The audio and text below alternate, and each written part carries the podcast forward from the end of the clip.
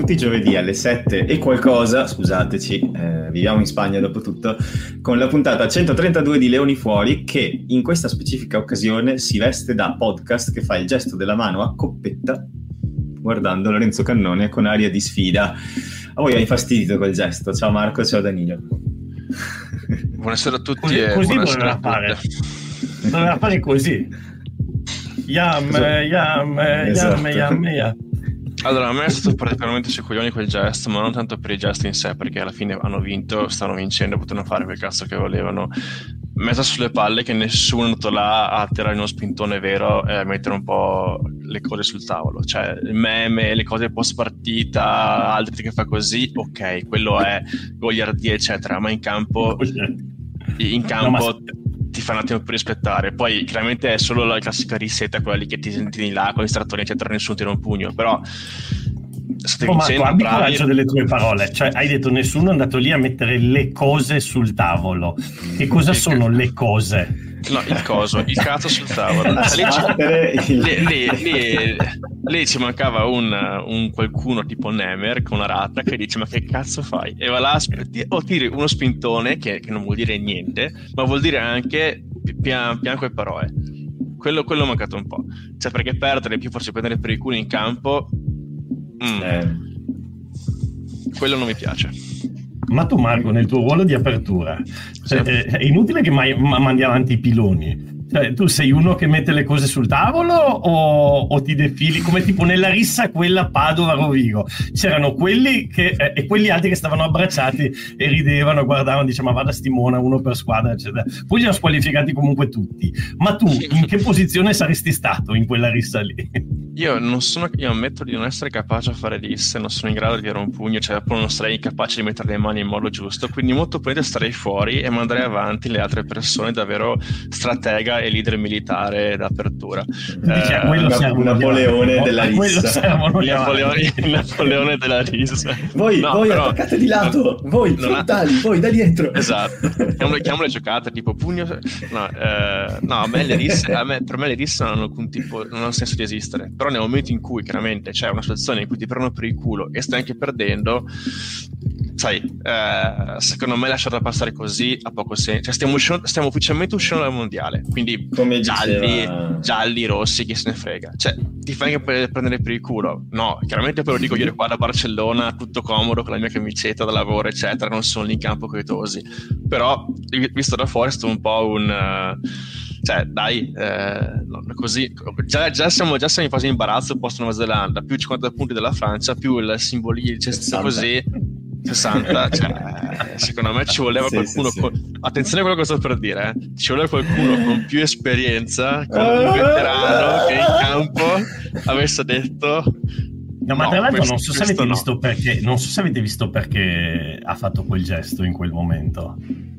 No, perché, prati- perché praticamente, no, perché praticamente c'è Negri che aveva una voglia di, fa- difatti quel qualcuno sarebbe potuto tranquillamente essere Negri. negri. Ne- Negri, Cioè, era ne- l'unico, bravo, lu- Negri era l'unico che ha avuto le palle per andare un po' a fare quello che No, ma, ma nasce proprio da lì perché c'era una mischia e c'è Negri che non si capisce perché eh, sale sopra a- al flanker francese e, Ah, che e lo, ti- e lo tira sopra e lo tira sopra a Aldrit e poi quando si risistema tutto Aldrit lo guarda e gli dice ma dove cazzo vai? Ma che, che cosa stai facendo? Ma è giusto così, è giusto così. Glielo fa Negri che, che, che, che- mezzo sudafricano almeno non Ecco, avesse fatto che ne so a, a Fusco a Fusco glielo doveva Ecco. fare Beh, Fusco oh, campione mondiale di judo e karate in questo mondiale Sì, per un sì, paio sì. di volte ha fatto delle mosse da WWE veramente che c'è aveva l'avversario addosso e si è liberato tipo Rey Mysterio La migliore contro l'Uruguay comunque. Beh, contro l'Uruguay ha fatto una cosa assurda che l'arbitro è rimasto là a dire non so, non so contro chi dare il fallo cioè, c'è su una cosa tipo Total Combat Tekken eh, eh, quelle cose lì Anche se adesso mi hai tirato un assist pazzesco. Cioè, la- la- però la vera mossa del mondiale WWE in Irlanda-Scozia quando finiscono, si prendono Porter e lo scozzese che non mi ricordo. Showman. E, Sì. e- Ah, e- Showman e- e finiscono al di, là, al di là del ring praticamente. Dal- Danilo, Danilo, io ho visto un video su TikTok di questa scena con sotto l'audio di Giacomo Ciccio Valenti e quell'altro che commentano SmackDown e dicono, Oh my god! Oh my god! Tipo così, è fantastico perché c'è proprio la stessa identica scena, manca solo una scala, delle corde, una valigetta con del denaro e poi è un incontro di destri. Una valigetta con del denaro. Money in the Bank leather match. Mitico. Un nano, un nano che esce da sotto il ring, tipo tira fuori una sedia a casa e comincia a spestare la gente. Sì. Io nella, nella live mi sono messo a urlare Hulk Hogan, chiamate John Cena, The Ultimate Warrior. Esatto. Esatto, Comunque, allora, scena domanda- stupenda. Domanda seria, a che età e come vi siete resi conto che SmackDown WWE effettivamente era tutto falso? Quando è morto Eddie Guerrero. Cazzo, che... Oh, cosa avevi detto? Eh, La io, io- allora, io qui, io qui su questa domanda capisco che sono veramente vecchio perché, perché io non guardavo la WWE, io guardavo la WWF. Uh, Eh, eh, quella prima, negli anni 90. È quella, è quella femminile. No, che è quella No, no, era il nome prima, era il nome negli anni con, 90. con Dan Peterson, non con, eh, con Ciccio Valenti, con, con Dan Peterson. Eh, eh, Attenzione, io- abbiamo- Al, Alco, Hulk Hogan, Ultimate Warriors. eh, Abbiamo appena rotto i sogni di Lino. È tutto No, falso, però io mi ricordo tutto questi, falso. eh, questi, questi incontri mistici tipo Big Show contro Re Mysterio che c'è uno era un bestione di 3 metri per un armadio. E Re Mysterio poro cane era un messicano con la maschera. Però gli faceva mille mosse in qualche modo. E non lo so. In realtà penso che qualcuno me l'abbia detto a scuola e ho detto ma che cazzo stai dicendo? E poi da, però da quel momento lì a casa vedevo le cose e dicevo effettivamente però si guardano Eh, un po' sai- ma- troppo ma sai che anch'io si guardano un po' troppo prima di darsi un pugno. Anch'io avevo questa sensazione qua. Ovviamente i miei protagonisti erano diversi dai vostri, cioè io avevo tipo eh, Jake the Snake Roberts, The Bushwaker, che erano due, due neozelandesi fuori di testa che si leccavano, che si leccavano la testa prima degli incontri. Eh, se- no, no, no, guarda, guarda dei Bushwakers. che- The Bushwakers, The Bushwakers. No, E, che- e insomma, comunque anch'io ho avuto quella sensazione là. Anch'io mi ricordo che a scuola c'erano state delle grandi discussioni e poi tornavo a casa e mi guardavo questi pomeriggi su Italia 1 e dicevo, ma Ma io penso che, penso che il personaggio più iconico di questa cosa qua sia stato The Undertaker, perché non so quante bruciore di occhi ha avuto provando a fare la mossa dell'occhio bianco, anche tipo a tavola, tipo mio, mio papà, tipo, oh papà guarda qua, e facciamo Undertaker, e mi prendevo Eh. gli sberloni. E tra perché- l'altro The Undertaker è l'anello di congiunzione tra la WWF e la WWE perché The Undertaker c'era anche nella WWF e poi insomma e, e- e tra l'altro Esatto. Credo che è stato fino a pochissimo tempo fa ma no- non è morto The Undertaker Non lo so, No. però tipo le No, sue no, no, entrate- era, era la, la, la backstory con cui hanno costruito il suo ritorno, che era morto. Io mi, io mi ricordo, ragazzi, io Eh, mi non, ricordo non una può sua- morire The Undertaker no, no non può morire Io mi ricordo nella sua entrata che praticamente tu, cioè, inquadravano l'ingresso del- dell'arena con la bara e praticamente Sì. la bara a un certo punto si apre ed era vuota perché Undertaker Sì. era dietro al tipo che doveva Esatto. prestare e là ho detto oddio Eh, sì, sì, sì. lì sono esploso Ah, Fio, parliamo di wrestling tutta la puntata o, o ci muoviamo sul Stavo cercando mentalmente un gancio, eh, cioè proprio cercavo veramente in tutti i modi di trovarlo, ma è difficile collegarsi. eh. la frog splash dire- della Francia, dei mangiarane su di noi potrebbe essere. Possiamo dire che ci hanno uccisi, cioè ragazzi, dopo la Nuova Zelanda eravamo tutti con Eh. morale a terra, ma veramente per terra, e tutti speravamo in qualche tipo di reazione dal punto di vista, sai, di atteggiamento, di andiamo a giocarcela fino in fondo contro la Francia, però mamma mia, eh, non so da dove, da dove cominciare, io penso che già dalla formazione qualche errore c'è stato, sinceramente. Attenzione. Perché Attenzione, la critica di Marco Serraiotto subito. cosa mi fa davvero cos'era, girare gli ingranaggi? What really grinds my gears. What really grinds my gear? Uh, no, io penso che. Comunque cioè, è facile sì, parlare per Seraiotto adesso che non c'è più Coli, eh. Eh, va- vaglielo dire in faccia se hai coraggio, vaglielo dire in faccia che ha sbagliato. Adesso caro- che se andà via, va- ade- adesso, adesso- caro, caro cioè, abbiamo capito che ci sono giocatori che non sanno posizionarsi, posizionarsi, in difesa in nazionale, quindi molto probabilmente è meglio non schierarli in partite fondamentali come contro la Francia. E a mediani mischia che o non placcano o comunque fanno continuamente errori che forse non erano effettivamente così forti. Quindi io critico dal mio punto di vista, ma ripeto, del mio divano e camicia di Barcellona, la scelta di mettere Bruno e Varney durante questa partita. Perché con Bruno penso che almeno tre metri abbiamo prese per causa sua, tra virgolette, per un posizionamento sbagliato in difesa, per tentativi di intercetto che sono andati male, eccetera. Barney non è costante in questo mondiale, secondo me è veramente esto insufficiente. No, è stato abbastanza costante in questo mondiale. Barney. Sì, costante nel non placcare, parecchio in realtà. Ecco, quindi mh, mm, secondo me io, io, penso che Quesada, a parte, a parte aver messo le mani nei capelli e dire che cazzo ha fatto quando ha visto queste ultime due partite, eh, comunque cioè, spero che sia fatto un attimo di idee sul fatto che ok, se l'Italia vuole fare veramente fare questo passaggio di qualità verso, una, verso lidi migliori, forse la selezione del, della squadra deve essere fatta in modo diverso, perché non possiamo andare a giocare queste partite con gente che non sa difendere, non placcare o attaccare, ma non sa difendere. No, sono da, allora, son d'accordo e, e, l'ho detto anche nel parolone, uh! e sono, sono d'accordo.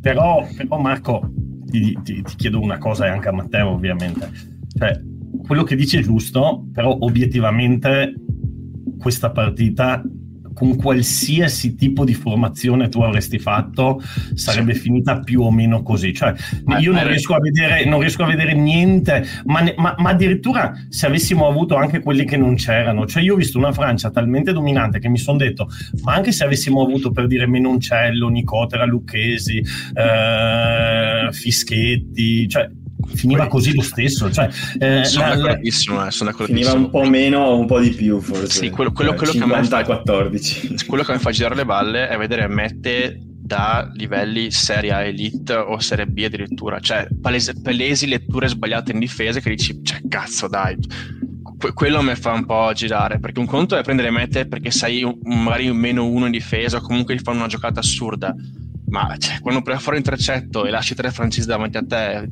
potrebbero anche camminare per andare a farsi fare la meta, lì un po', sempre da casa, sempre sul divano, un po' ti girano i coglioni perché dici, cazzo, non, non puoi essere quelli belli là e pensare di difendere così. Questo dico io.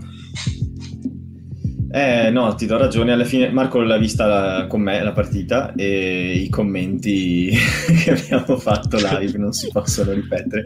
Però sì, ci siamo c'era una domanda che vi volevo fare più in generale, se anche per muovere un po' la discussione verso un secondo punto, dei giocatori che avete visto giocare contro la Francia. Considerato che ora cambiamo allenatore, cambiamo probabilmente un po' sistema di gioco, ci sarà qualcosa che cambia.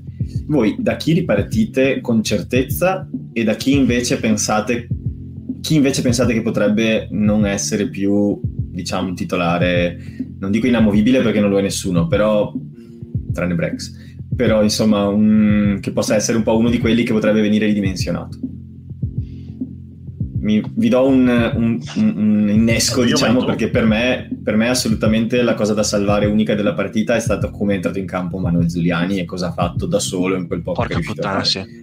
Per me è stato l'unico che riesce ad arrivare al 5 e mezzo, diciamo, ma l'unica roba che salverei secondo me anche di più, ma cioè, tra l'altro ha fatto quella meta lì di rabbia pura nel momento in cui stavamo subendo come, come poche robe.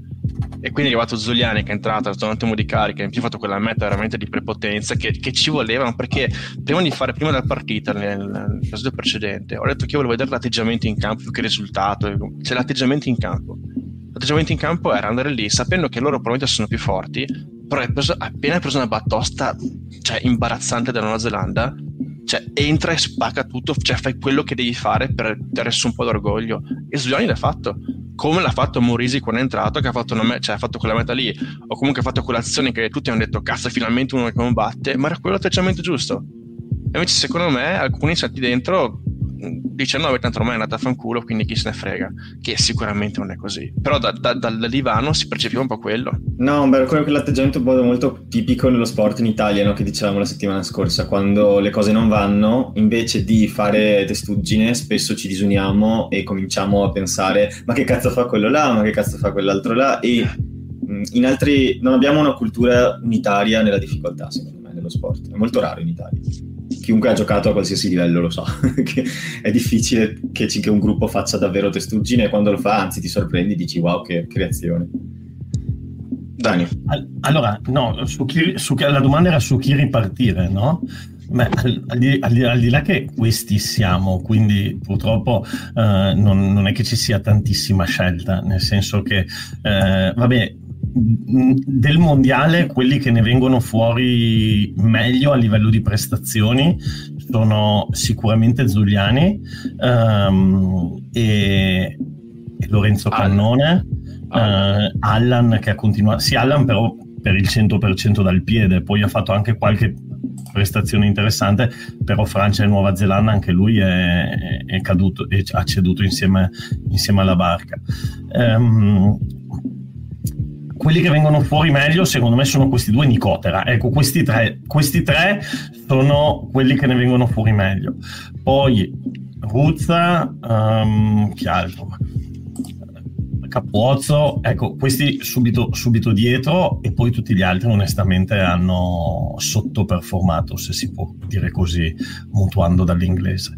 E, e su chi ripartire? Su questi. Cioè, eh, alla fine, ecco, una cosa interessante magari potrebbe essere anche provare a ripartire su chi gioca all'estero e chi magari io credo che Quesada potrebbe volere formare un nuovo gruppo di leadership. Abbiamo sì, visto sì. questa nazionale che non può stare tutta sulle spalle di Michele Lamaro, perché Michele Lamaro seppur un, sia un ottimo capitano, non ha le spalle così grosse e, e soprattutto ne, ne, soffre la sua perfor- performance individuale. Ah, sì, è vero.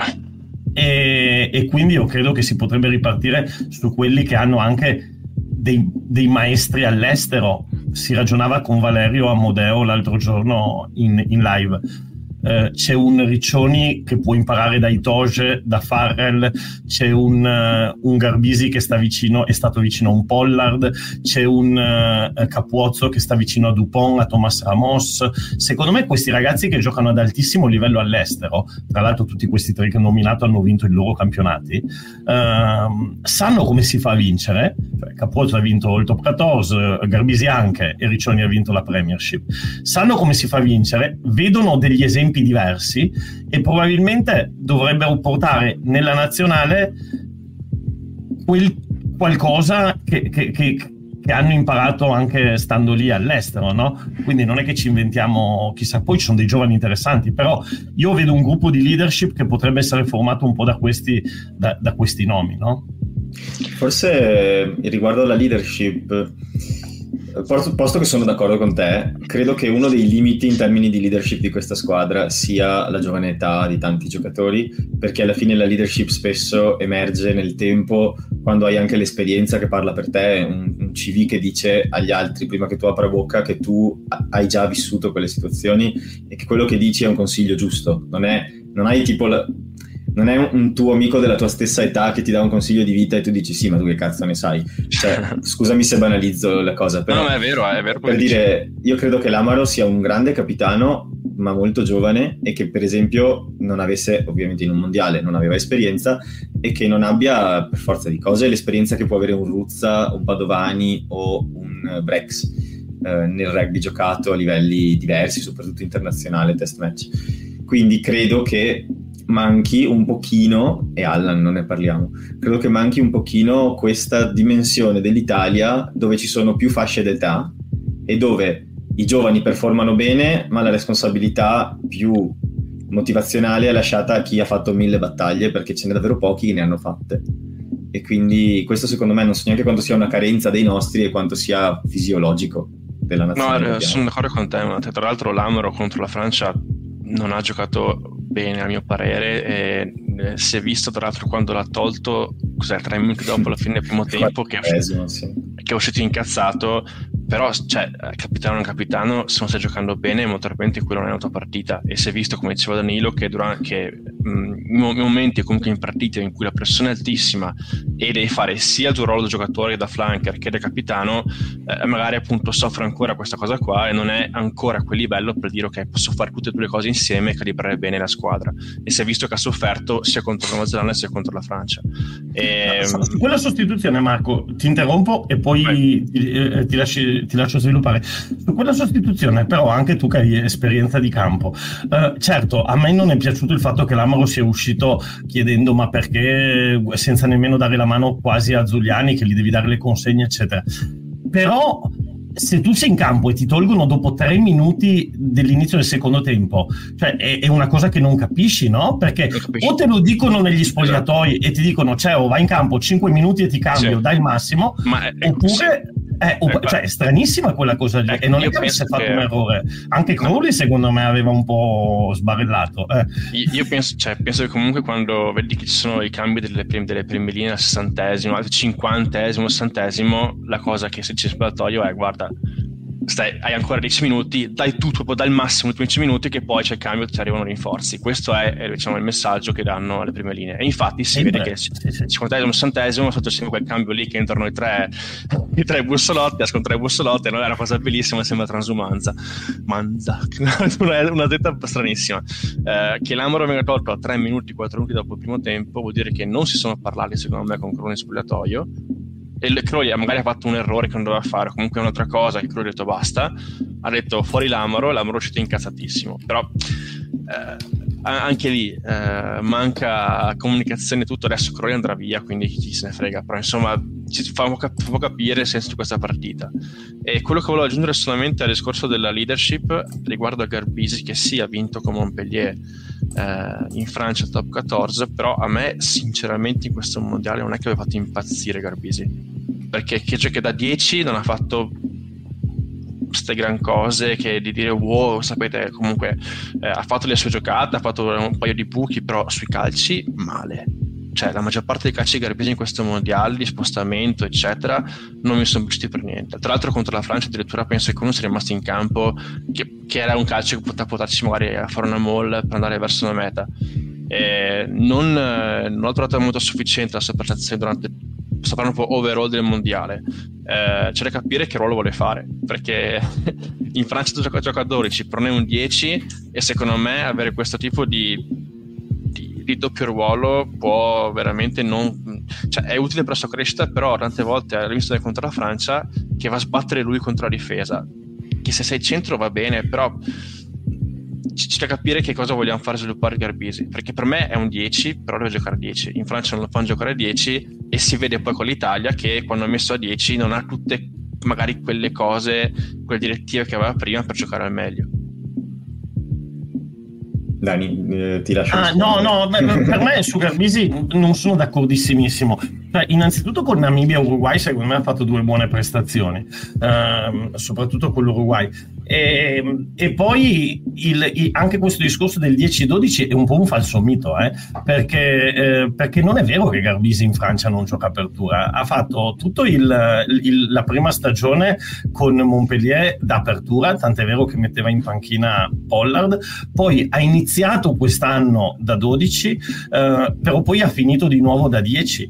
Quindi cioè, c'è questa cosa che un po' aveva fatto e in più, e in più, guardate che cosa vi dico noi ci siamo sempre lamentati del discorso ma perché in Francia lo fanno giocare da 12 però poi quando ha messo, quando ha messo Tommy Allan a 10 e Garbisi a 12 tutti abbiamo detto guarda che bello, come ha funzionato bene, come ha fatto bene Garbisi da 12 e allora il fatto che dalla Francia ce lo restituiscono un giocatore che può fare come Farrell peraltro e come anche altri, sia il 10 che il 12 e secondo me sono nelle sue caratteristiche, io la vedo come una cosa positiva, non come una cosa negativa.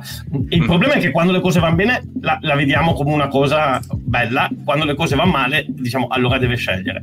Secondo me non è che deve scegliere, è un'apertura che eh, ha una buona solidità difensiva, eh, ha un buon impatto all'attacco, ha una buona creatività senza essere Marcus Smith.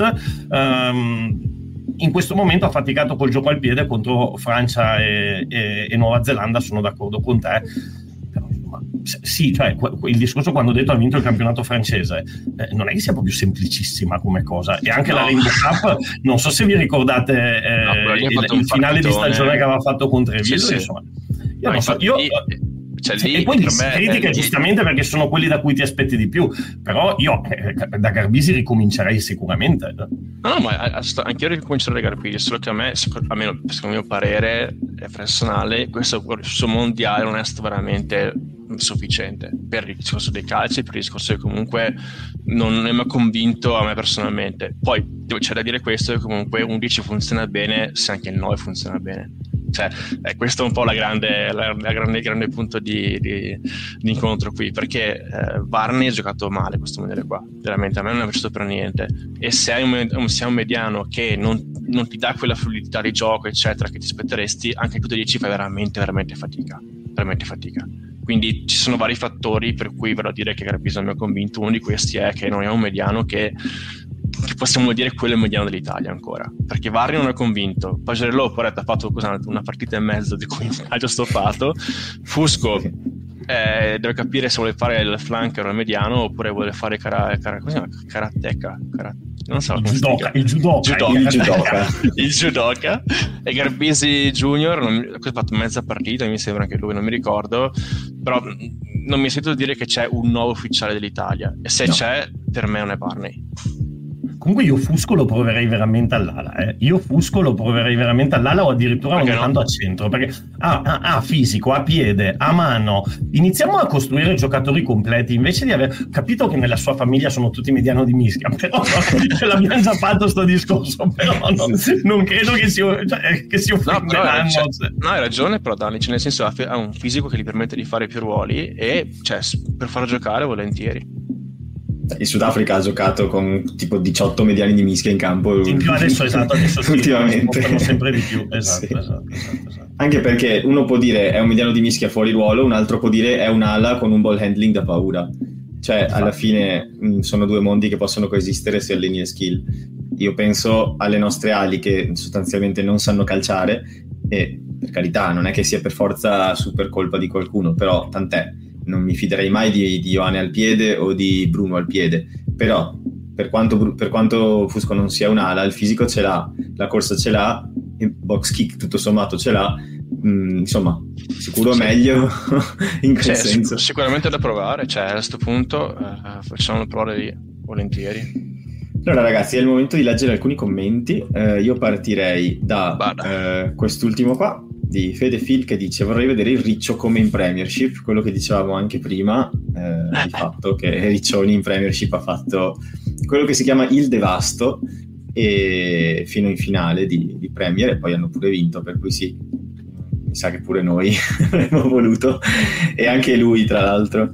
Purtroppo la mischia dell'Italia ha una tendenza a non performare al massimo di quello che gli individui da soli nel loro club effettivamente mostrano. Non so se avete è la vero. stessa percezione. C'è da dire però che la mischia dell'Italia è la mischia di Treviso, cioè le zebre non, non portano giocatori alla nazionale eh. italiana, qui è Sisi che, che gioca con delle zebre. Però, per dire i piloni, maggior parte non sono di Treviso, mi pare. No, chiaro, chiaro, però voglio dire, ci fosse anche magari più equilibrio, più competitività e come tutto, anche più riposo tra i vari giocatori potrebbe anche essere meglio, però in questo momento cioè, è la fine Treviso che tiene la mischia dell'Italia più piloni e eh, cose estere. C'è, sì. Fischetti, c'è, c'è Fischetti e Riccioni che, che, non sono da Treviso. Però, sì, sì, sì, sì.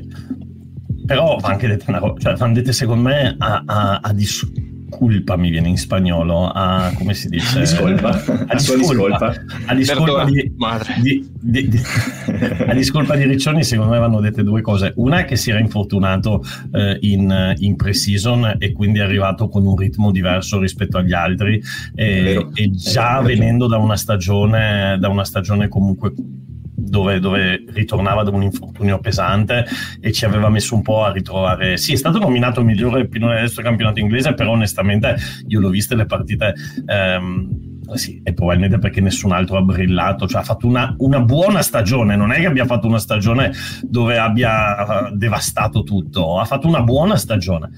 E, e due, e due è anche diverso giocare nella mischia dei Saracens che nella mischia, che nella mischia dell'Italia, cioè è, è leggermente, è leggermente Beh, dai, più o meno alla fine. Semi Oliver, Ito, Teo McFarland. No, a, a, a, esatto, a, fianco il, il tallonatore c'ha, c'ha Jamie Giorgio, Tio Dan. Jamie, Jamie Giorgio, scusami, sì, sono Jamie Oliver è lo chef, penso. Jamie Oliver, Jamie Oliver. Jamie Oliver, lo chef biondo che fa la, la carbonara col piselli, vaffanculo. e la palla. Jamie Oliver. Poi, che altri commenti possiamo leggere? Eh, c'è um, un commento criptico, ma neanche troppo, di Paolo Dalle Prane che dice Padovani. Ecco, ah, no, era quando era anche il sì. in cui tu dicevi da chi ripartire. Esatto, e infatti volevo andare lì. Ci dimentichiamo che c'è anche Padovani là dietro, in effetti è, è un giocatore che quando informa, le diciamo sempre no, che si nota quando non c'è.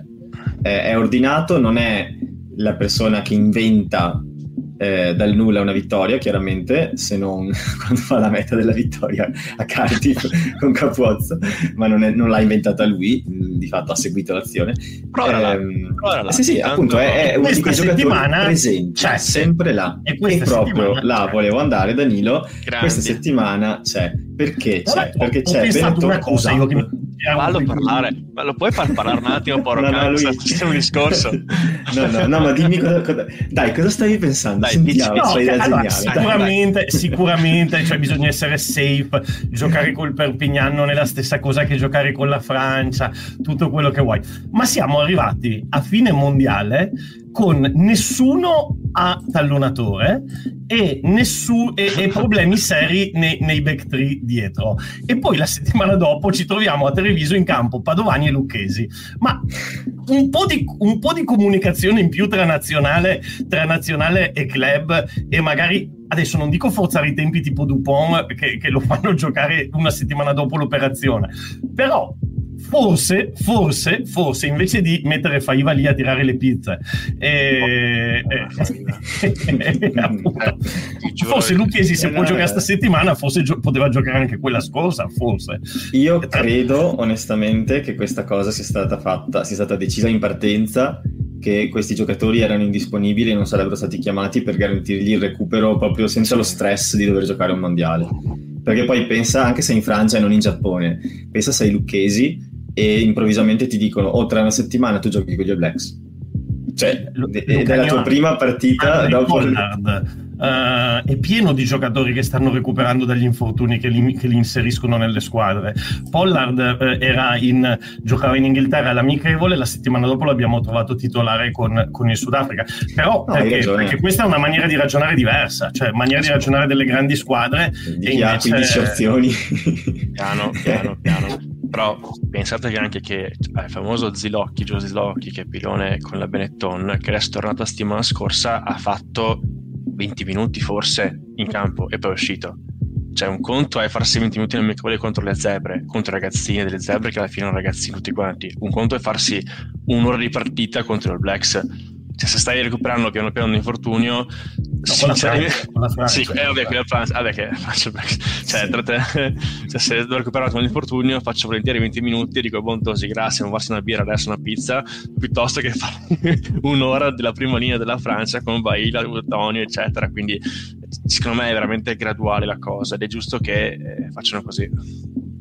No, no, sono d'accordo, è giusto, solo che fa un po' specie vedere questa cosa qui perché eh, io credo che noi un po', vabbè, la davamo già per persa sta partita. Cioè, noi per dire, la Francia adesso sta settimana eh, per far giocare Dupont lo fanno giocare con la maschera di Zorro eh, una settimana gli faranno le, le, le, protezioni gli avanti lo proteggeranno alla faccia hanno già detto 27 volte sì, sappiate che ogni colpo alla testa è un calzino sì. rosso è una cosa sì, eccetera, e noi invece non la, non, la, non la prendevamo come un'opzione seria cioè non è che non cercavamo di accelerare un infortunio per... Per, alla fine abbiamo preferito mettere a giocare Ferrari a sinistra piuttosto che magari far giocare Nemer. Abbiamo, secondo me non, non, è che ci credevano veramente di poter, di poter vincere con la Francia. Eh. Ma guarda, Dani, secondo me non è il discorso di credere di poter vincere, però come dicevo l'altra volta è l'atteggiamento. Cioè, se, anche se sai che magari la perdi, però vai lì con i controcoglioni perdi, ma perdi cioè che, che esci dal campo ti fanno l'applauso corridoio anche della regina Elisabetta no non so più.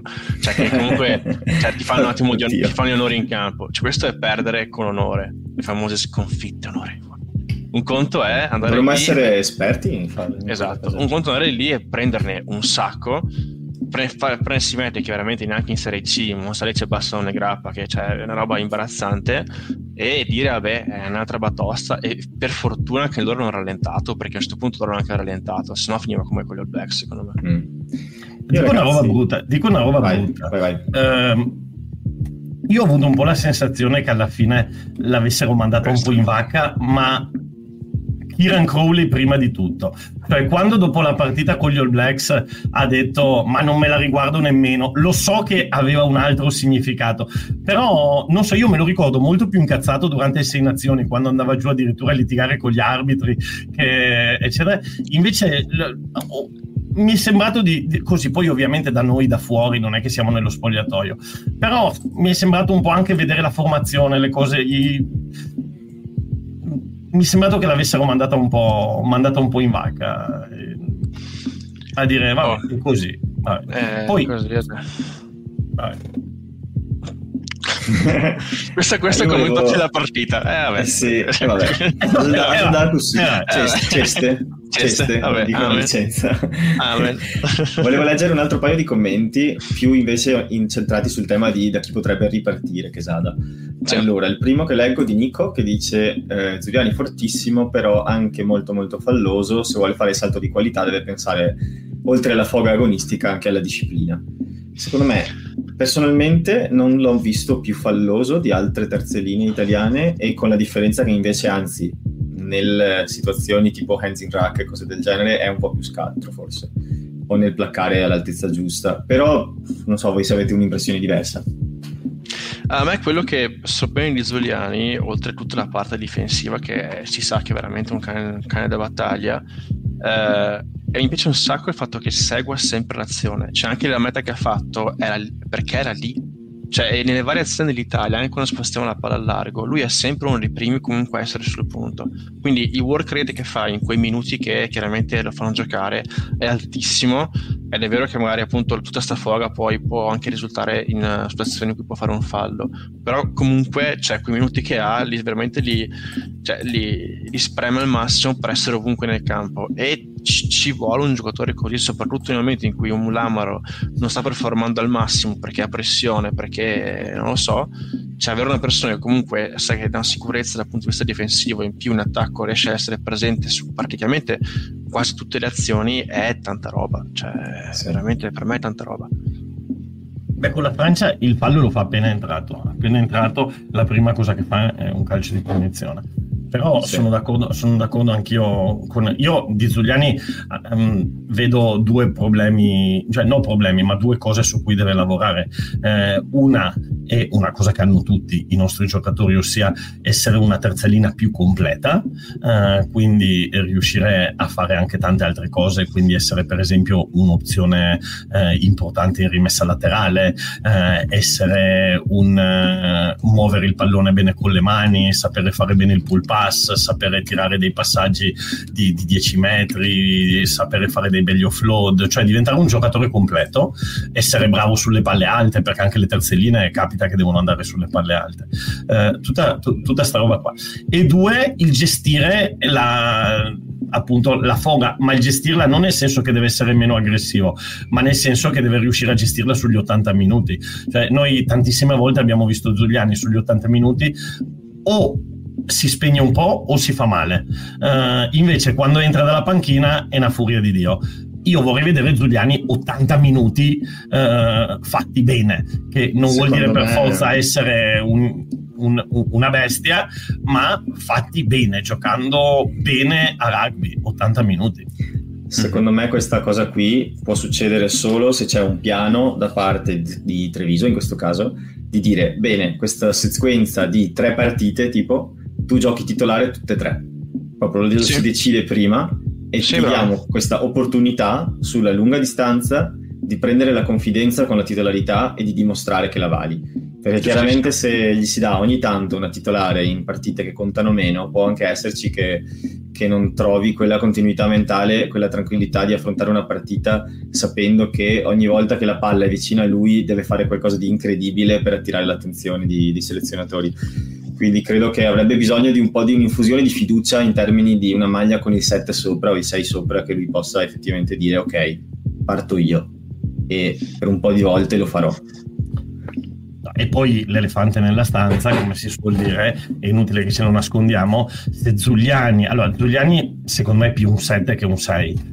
Pu- può fare anche il 6, però eh, cioè, c'è poco da fare. Se ragioniamo come titolare e dove si costruisce un gruppo con i titolari, i titolari non possono essere due.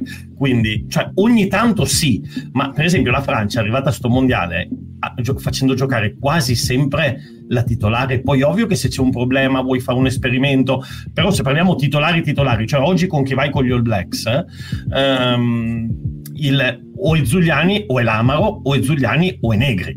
Quindi diciamo sì, lo vogliamo titolare, però allora bisogna avere il coraggio di dire al posto di. Uh, e, e perché se no, che poi si alternino, ok, allora non è più un titolare.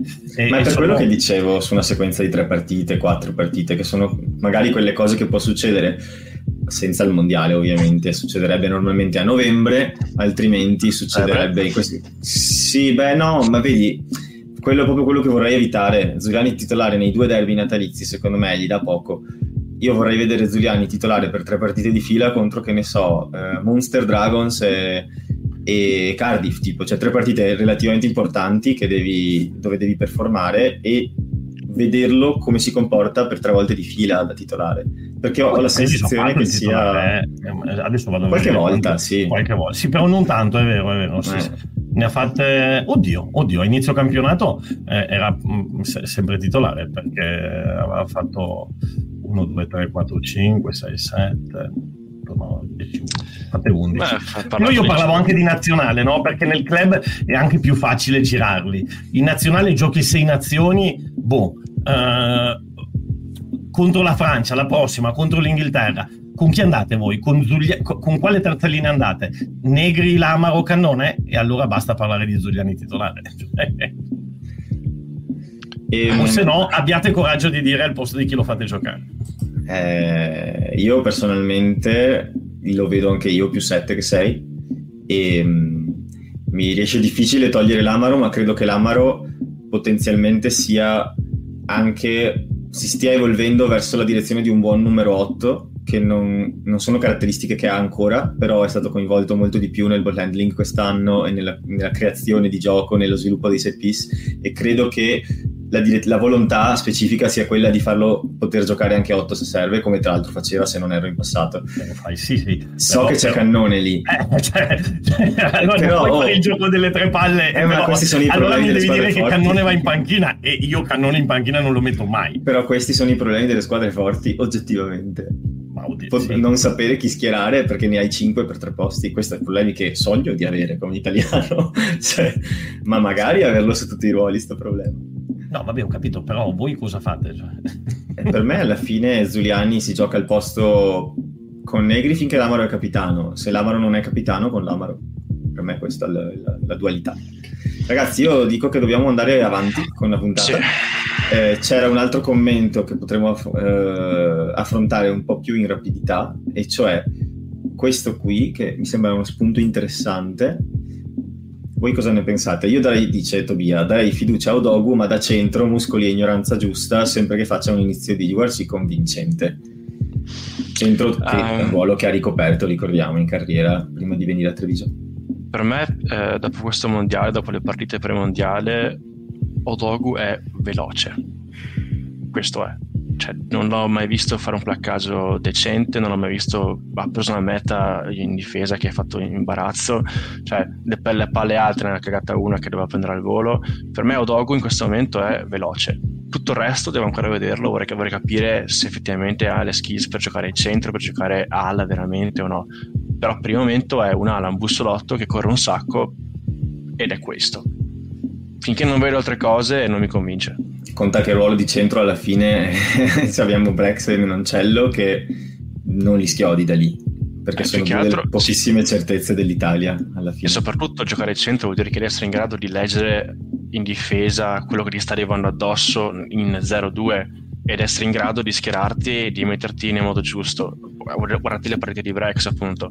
Odogu in questo momento non, non mi convince da, da in difesa e quindi prima di schierarlo al centro, che è un ruolo in cui cioè, se, se, passano lì poi sono cazzi dell'estremo, eh, ci penso due volte.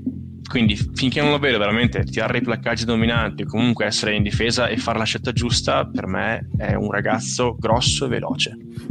A proposito di placcaggi dominanti, passiamo a Treviso Perpignan e al nostro Alessandro Izekor che nelle no. ultime due, due partite okay. ha eh, tirato una serie di petarde che hanno fatto il giro della rete, eh, una in attacco in realtà non placcaggio con eh, chi era Brisighella mi pare contro le zebre, sì. ma soprattutto il placcaggio dominante nella partita prima contro Ulster sì.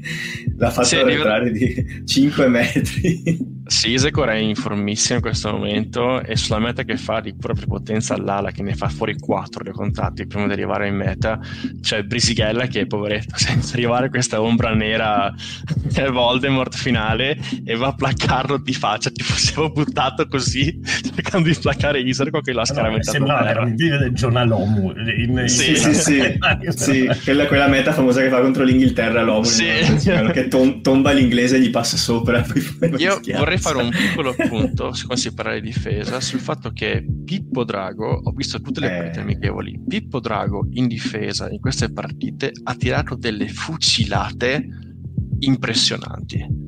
Veramente, veramente placcaggi dominanti e a ribaltare l'uomo. Quindi mi sta molto piacendo come sta unendo sul Pippo Drago e gli ho anche fatto i complimenti su Instagram in risposta con Carbo Rugby. E, è uno dei profili che secondo me sarà interessante vedere durante la, la prima parte di stagione perché non ce l'ho ancora fuori cazzo mm. eh, Fechito arriverà magari un pochino più tardi quindi è sicuramente uno di quei centri che vedremo vede, vedremo un pochino di più secondo me in questa prima Guarda, parte leggo la formazione contro Perpignan così la discutiamo un attimo. Abbiamo in prima linea Mirko Spagnolo, interessante a vedere. Tantissimo. tantissimo. Gianmarco Lucchesi, ritorno. Bam bam. E Giosuè Zilocchi, anche lì. Questa è una prima linea assolutamente inedita. Sono curiosissimo di vederla contro Perpignan, che comunque Gas- è una squadra. Eh, cioè, alla fine Perpignan è una squadra, eh, come si dice, con una grande tradizione francese, ma allo stesso tempo occupa al momento gli ultimi due o tre posti storicamente negli ultimi nell'ultimo anno in particolare del, del, top 14, per cui è una squadra alla portata di Treviso.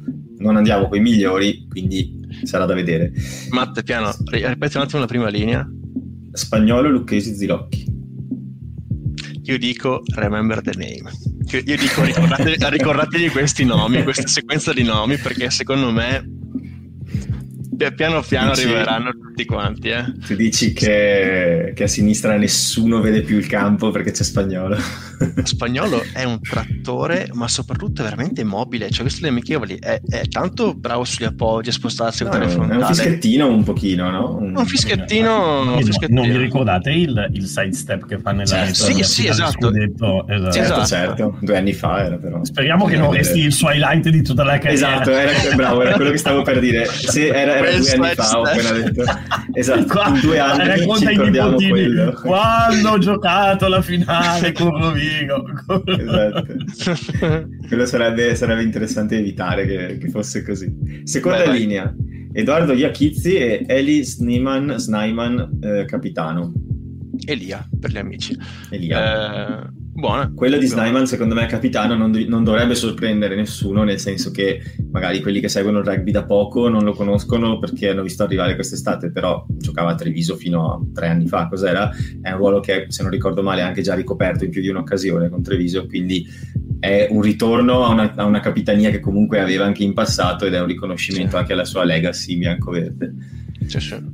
Terza linea, e qua, questa terza linea, secondo me, a febbraio contro l'Einster è quello che vedremo durante Vai. sei nazioni. Vai. Lazzaroni, Izekor, Time Stowers, Team Stowers, scusate. Eh, Stowers ha fatto una buona partita contro Ulster. Isegor è in, in fase di, di, grazia, è veramente una bestia assurda in questo momento. Lazzaroni è Lazzaroni, cioè costante, fa il suo. diciamo Lazzaroni sono curioso di vedere quest'anno come, come, performa e che spazio trova, soprattutto con la quantità di seconde linee che sono arrivate, che vuol dire che lui giocherà seconda o terza, più fluido come faceva una volta. Certo. E mh, mm, anche in terza la famosa, dice famous, dice tradizionalmente ormai Treviso in terza è abbastanza forte, per cui sono curioso di vedere dove troverà spazio. Mm-hmm. Dopo abbiamo in mediana Andy Uren e Jacob Umaga. Allora, Uren l'ho visto in queste amichevoli e non mi dispiace. Uh, dà un buon ritmo alla squadra, mi, mi, piace come giocatore, quindi bene che trovi continuità anche nelle amichevoli. Umaga è il solito fiolo del matto, che, fa, che fa tre cose giuste e una sbagliata, ma le cose giuste sono belle. Sì tanti highlights fighi, magari come quei giocatori tipo, non so, camerunesi ai mondiali di calcio che fanno quelle cose pazzesche, però poi alla fine non sono fortissimi, però fanno dei Umaga però l'anno scorso a fine, stagione, a fine stagione aveva fatto un paio di partite clamorose, eh? sì, sì, è vero. È vero, è vero. Ah, quello che stava di... ma in questo intendo, no? Che alla sì, fine sì, ha... in, in, fase positiva chiaramente stavano dicendo questa cosa qua, ha fatto delle ottime partite il ceiling è alto per Umaga, sicuramente, molto più che altri giocatori. Poi abbiamo alle ali Onisi Ratave, Edoardo Padovani, altro ritorno. Pam, pam, pam, Comunque a me spiace veramente non vedere, eh, a proposito di tre quarti, Marin. Ma incredibile, ma dove, cioè, ma tornano tutti, vanno, vengono, entrano. Ma cos'è successo a sto ragazzo? Cioè, addirittura Crowley lo aveva chiamato nel pre-raduno, Marin nella, nell'intervista che gli abbiamo fatto ha detto sì, ma sei imbriaco. Ha detto, eh. eh sì. Gli ho detto vieni, eh, vieni, a giocare con noi il touch, ha detto sì, in sedia a rotelle. Cioè, deve, essere, deve, essere, preso veramente male. E, e adesso passata un'altra estate e di nuovo non è nemmeno, non è nemmeno Però... nelle amichevoli. Ma... Però posso dire, cioè, veramente kudos per lui, per la tenacia che sta. Ah, no, no, certo, certo, certo, certo, Questo tipo di situazioni sono quelle in cui tanti mollano, e lui invece, eh, beh, è giovanissimo per carità. Però comunque è una di quelle situazioni dove magari ti arrendi e dici ma sai che c'è, gioco in Serie A o in basso top 10, almeno mi, mi diverto, gioco un po'. Non, Vabbè, beh, però meno... se, se, sei infortunato non puoi giocare da nessuna parte. Eh, no, lo so, però un conto è recuperare una forma fisica adeguata a una franchigia internazionale, un conto è recuperare una forma fisica sufficiente a giocare, che ne so, partita di, di basso. No, ma tra l'altro, se tu ti ricordi, se tu ti ricordi eh, nell'intervista che gli abbiamo fatto, lui ha detto: Io giocare giocherei ovunque, anche a Mogliano, molto sì, volentieri. Ricordo, sì, sì. Eh, però secondo me proprio non, non, riesce, fosse... non, riesce, a tornare in campo. Eh, mamma mia, chissà che ci dia un aggiornamento. Luciano dice: L'avevo detto Bortolami, torna nel 2024. Ok, ok, ok. Madonna mia, due anni fermo. Sì. All'inizio sembrava fosse una, una, una, cavolata e invece, mamma mia, mamma mia. Sì, infatti. Poi abbiamo eh, ai centri Zanon e Riera, insomma, classica coppia da, da partita in cui non ci sono i titolari. Io sui centri, fatemi dire che a fine campionato scorso mi era piaciuto molto Riera e anche nell'amichevole con le zebre mi è, mi è mm, no, sì. no con le zebre, con, con Alster. Uh, sì, mi è, mi, è, mi è piaciuto molto e, e, io spero che Riera sia un'opzione, un'opzione importante quest'anno. Beh, alla fine i centri, prima si parlava di Odogu, ma c'è, c'è Riera, c'è Zanon, c'è Menoncello, c'è Brex, c'è Fekitoa, c'è Odogu. Uh, iniziano a essere tantini, eh, vediamo chi... Drago, Drago, uh, eventualmente quando torna lo stesso Marin, iniziano a essere veramente tanti e non ci sarà posto per tutti. Eh. E, e, occhio che Riera potrebbe levare minuti avari di quelli di quelli sì, sì. Detto, eh? Qua Luciano dice il Fechito visto il mondiale farebbe fatica a trovare un posto a Treviso. Non so, a me non è sembrato così male. Ma secondo me perché Tonga in generale. Secondo me Tonga eh, sì. perché invece il Fechito ha visto a Munster a fine stagione era un'ira di Dio. Secondo me è proprio Tonga che era una squadraccia. Ah, tra l'altro, scusa se ti interrompo, oggi ho visto su Rugby Pass TV um, Family Faith Footy, che è il documentario sulle Pacific Islands, su come si sono preparate al mondiale Tonga, Samoa e Fiji.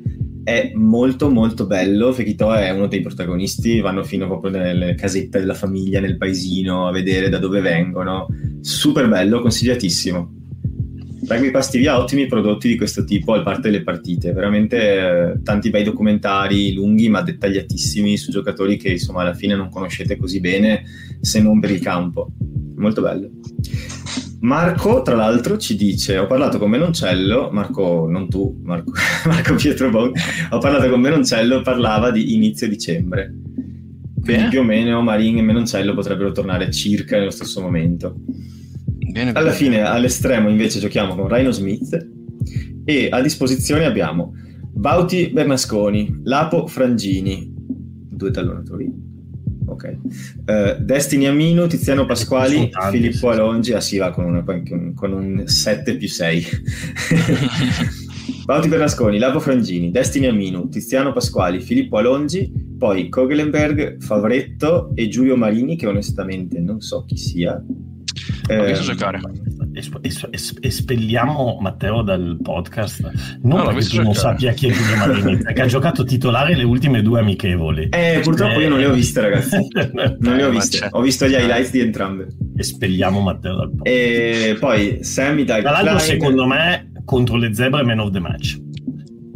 E, e- e- sì, e, e difatti è per questo che è importante che lo abbia inserito Bortolami nel, eh, nel- nella panchina perché di tutti i ragazzi ha fatto giocare due volte titolare Marini e, e adesso se lo porta anche a Perpignan. Secondo me lo ha promosso dall'Academy o comunque sarà uno di quelli che, Ma- su cui vuole scommettere. Ma parlami bel- di questo ragazzo.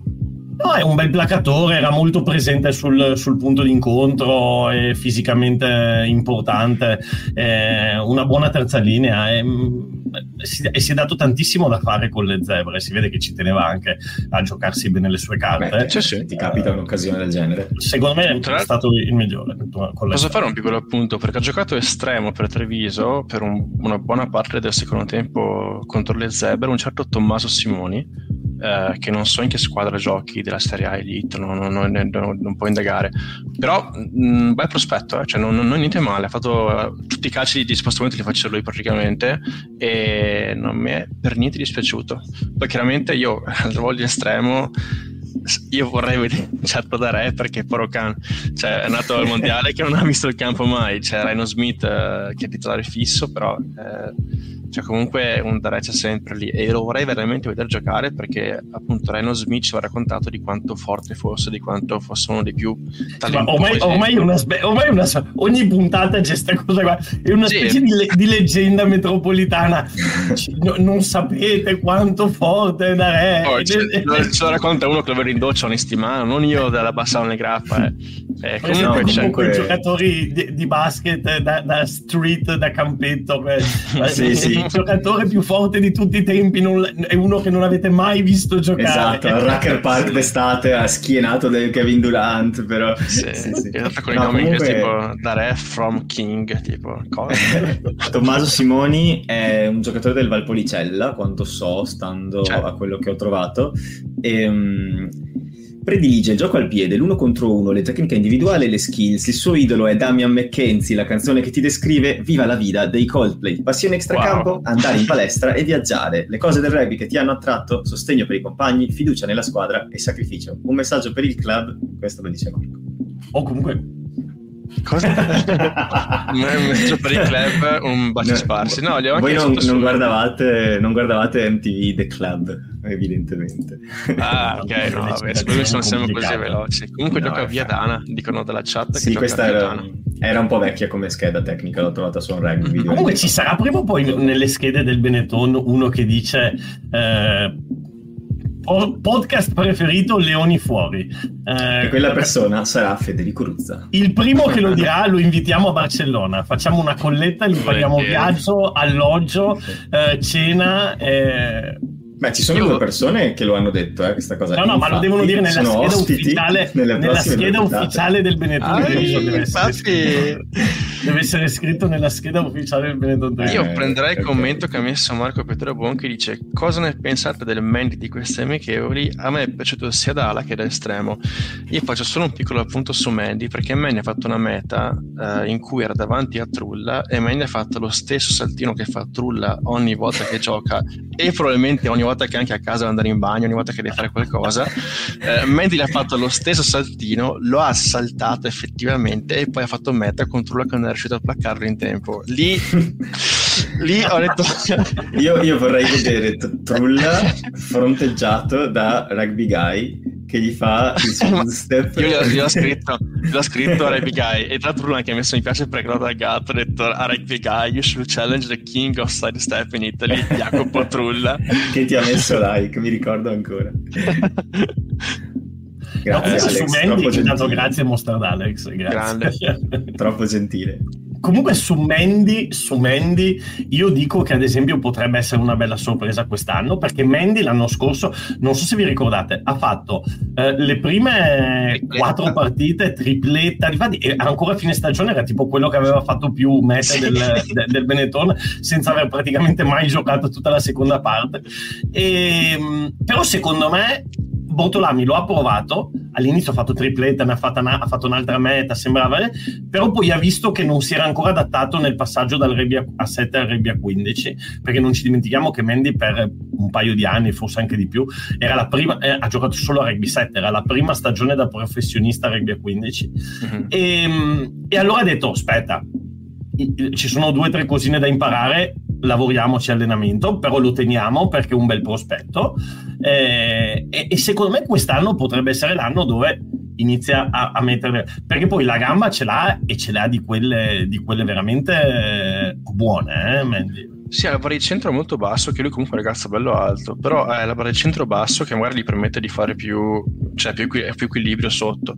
E c'è da dire che appunto sia Mandy che Ratave nell'ultima parte di stagione di Treviso dell'anno scorso hanno giocato veramente poco.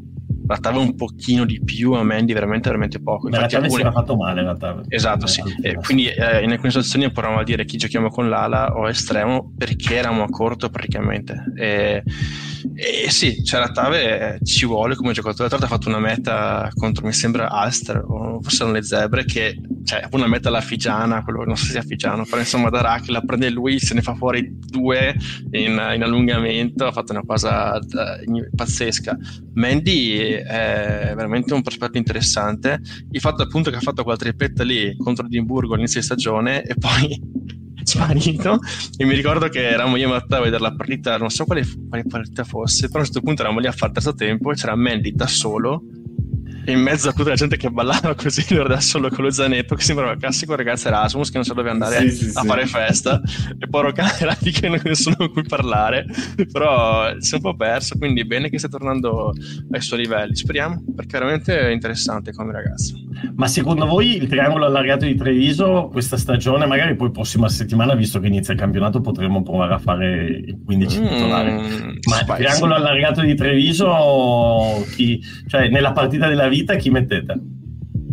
Mm, bella domanda. Eh, in questo momento è molto difficile da dire. Per me Marcus Watson, se sì. è come il fine di campionato, rientra. Sì. Dall'altro lato io ci metto Padovani e Reno Smith, se sono in forma.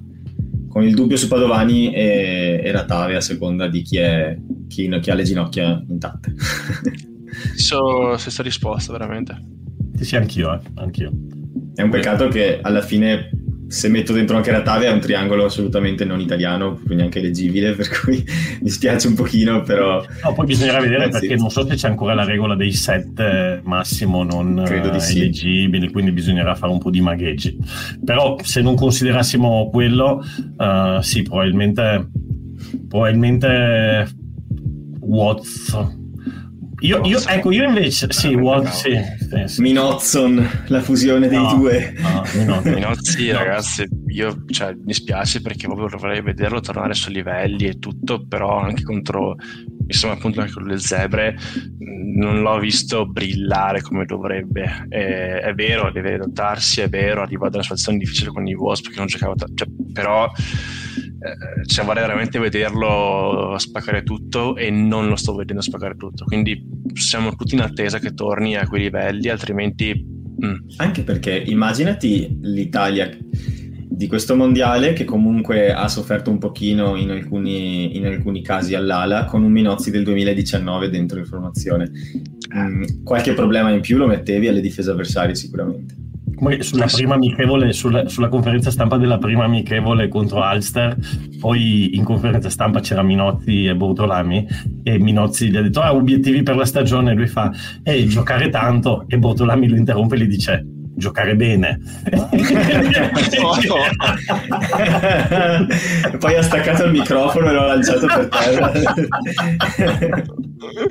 Mamma wow. mia, coach! Wow. Senza vasellina proprio.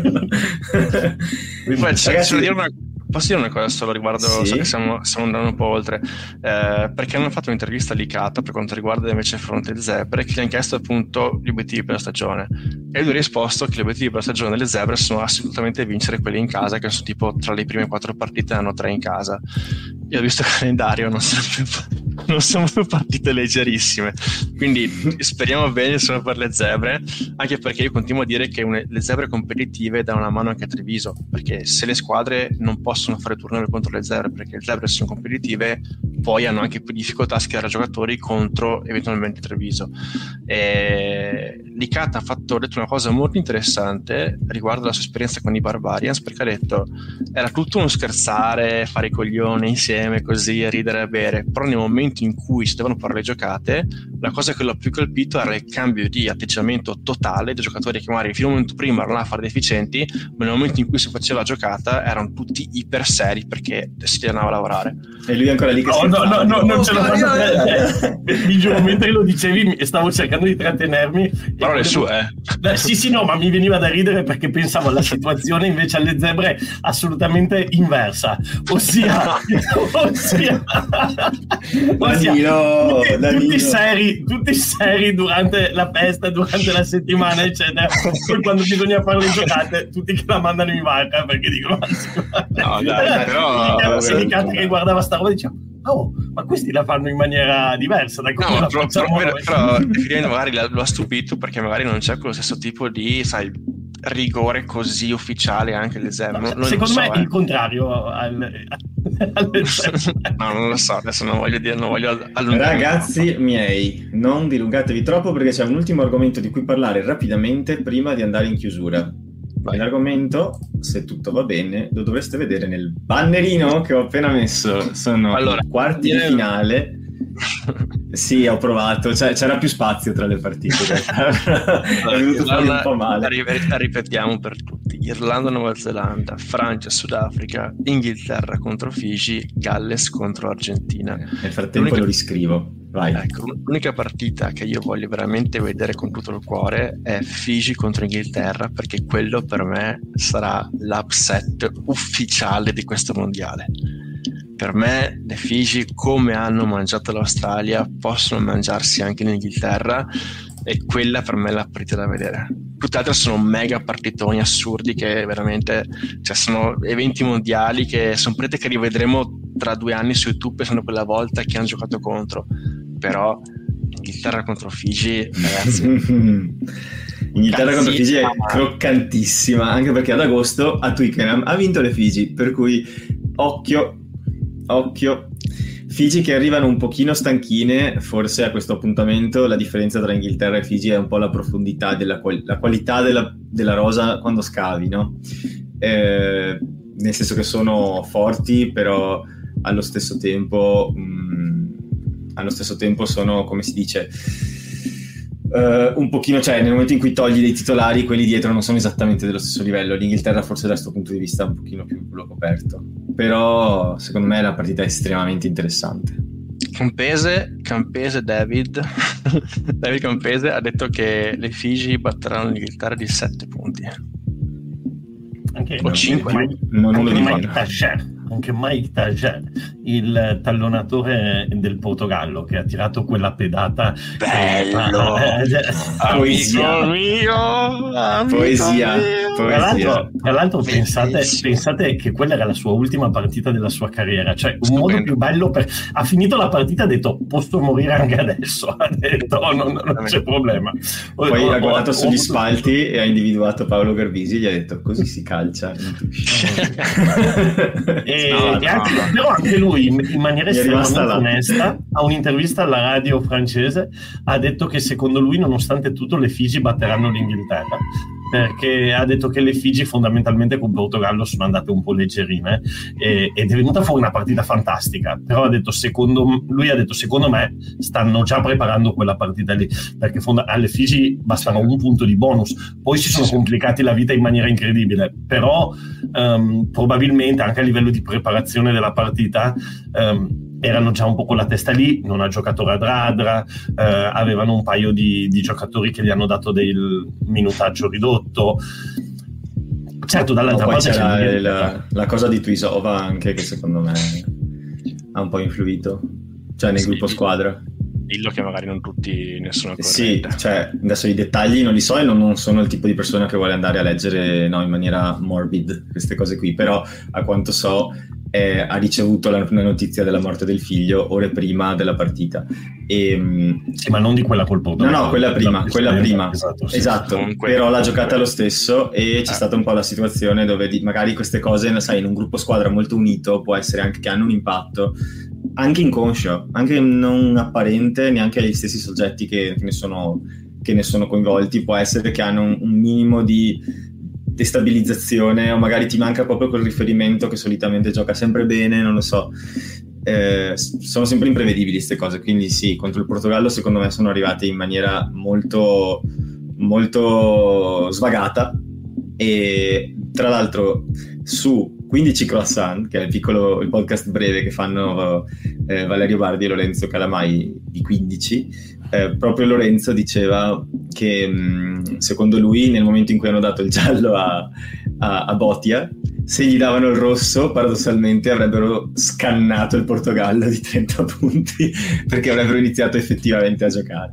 Sono d'accordissimo con questa analisi. Io c'è quel video della vittoria, cioè praticamente c'è la palla che arriva a 10 del Portogallo che la calcia fuori e su vari canali social è stata rimessa quel video lì anche in slow motion con la musica sotto, cioè l'apertura che la calcia fuori comincia a correre come un pazzo tipo Fabio sì. Grosso al mondiale e arrivano tutti gli altri ad cioè io ve lo giuro ho avuto i brividi a vedere quella scena lì anche nice. di nuovo più volte perché è bellissima, cioè per un'azione così che il rugby praticamente è uno sport come dice anche il capitano amatoriale che tutti hanno un altro lavoro a parte quello che a parte fare i rugbisti è, è, stupendo cioè sono le emozioni che forse sulla mondiale appunto riesce a tirare fuori perché è veramente incredibile. È veramente bellissimo come vedrà.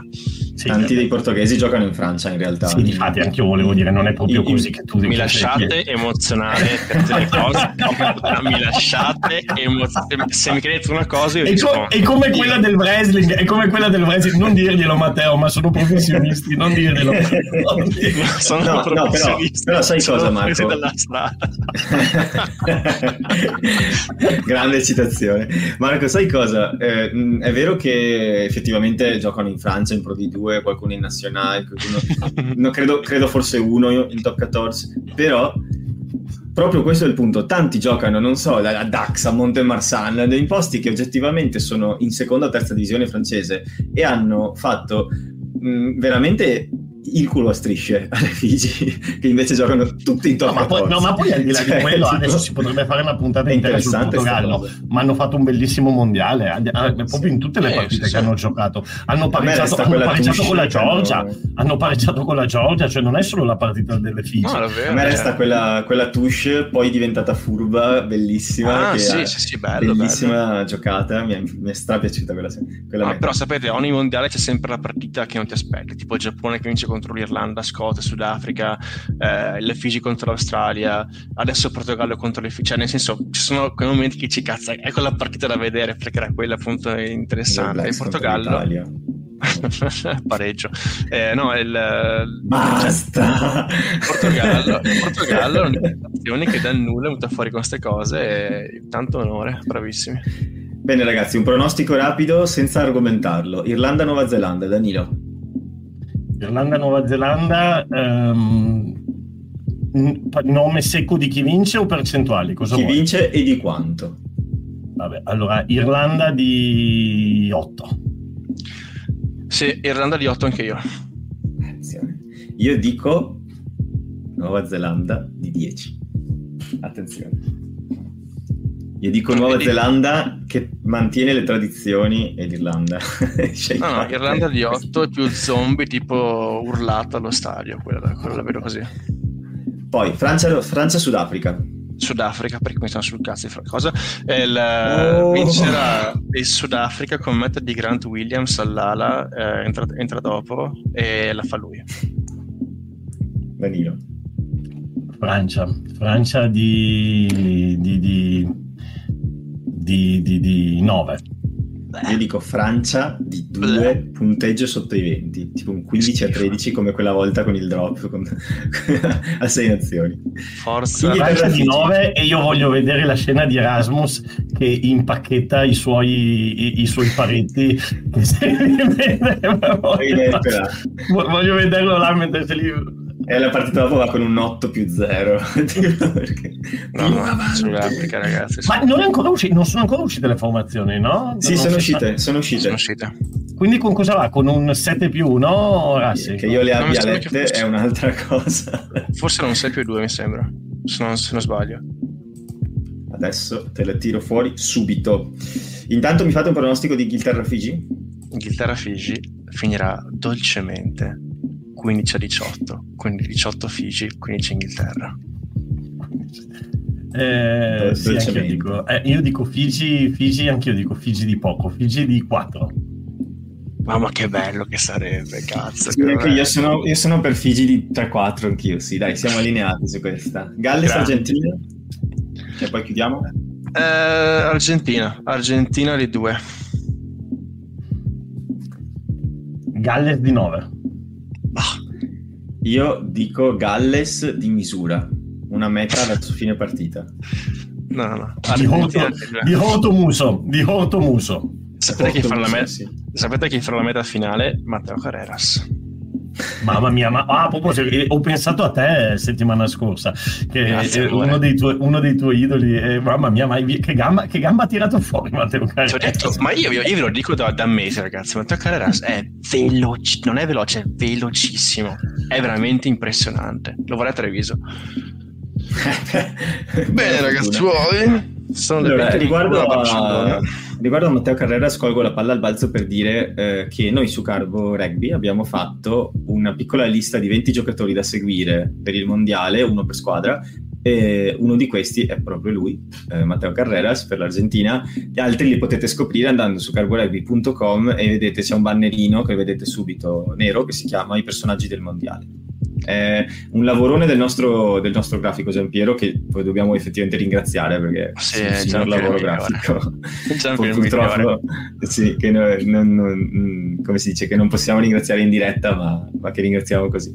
Ma come sempre. Scusa, scusa Matteo, tu mi sono domanda, Carreras non è dire tipo gambe, cioè tipo quando uno va di Carreras in spagnolo, non dire tipo non vuol dire tipo. No, vuol dire co- co- corse, corse. Corse, corse, no? Corse. Quindi Ma- Matteo Corse si chiama praticamente. Matteo Corse, esatto. sì. Matteo Corse. Ecco. Sono due tra l'altro i Carreras, perché c'è anche l'apertura Santi Carreras. C'è anche Santi, che non sono a quanto so imparentati però. No. Sì, vabbè, va là, cosa brutta. Eh... Ah, vabbè, noi ne abbiamo tipo tre in formazione titolare di, di coppie di fratelli a momenti.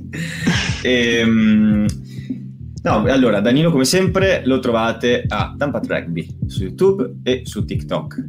E anche su Instagram in realtà e anche su Twitter in realtà. Basta che cercate Dovunque. Rugby. Dovunque. Dovunque.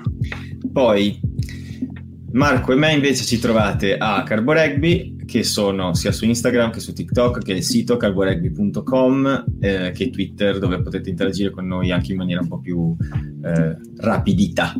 Poi eh, questo podcast ha il suo canale Telegram, t.me barra leonifuori e ha il suo canale Twitter che è leonifuori underscore, eh, underscore pod. E niente, che altro. Uh, questo podcast ovviamente è diventato un podcast uh, che include anche video, così come state vedendo questa puntata, per cui diffondete il verbo, sapete che lo troverete sempre su Spotify, dove più di 120 persone ci hanno già dato 5 stelle, quindi grazie, uh, ma ci trovate anche qui in diretta, potete fare eh, più interazione durante l'episodio. Speriamo che questa nuova modalità vi piaccia e speriamo che a quelli che ci stanno ascoltando da Spotify invece questo non turbi troppo perché comunque cerchiamo di tenere un flow simile a quello che c'era prima. Io ragazzi con questo vi saluto, vedo che Marco è impellente nel dire qualcosa. Ah, abbiamo raggiunto i mille, mille, follower su Instagram, su Carboregui, quindi grazie a tutti ragazzi. Nuovo obiettivo 2000, subito, adesso. Mettete quel cazzo di follower. Novembre. no, grazie la campanella, come dice Danilo alla fine dei suoi video.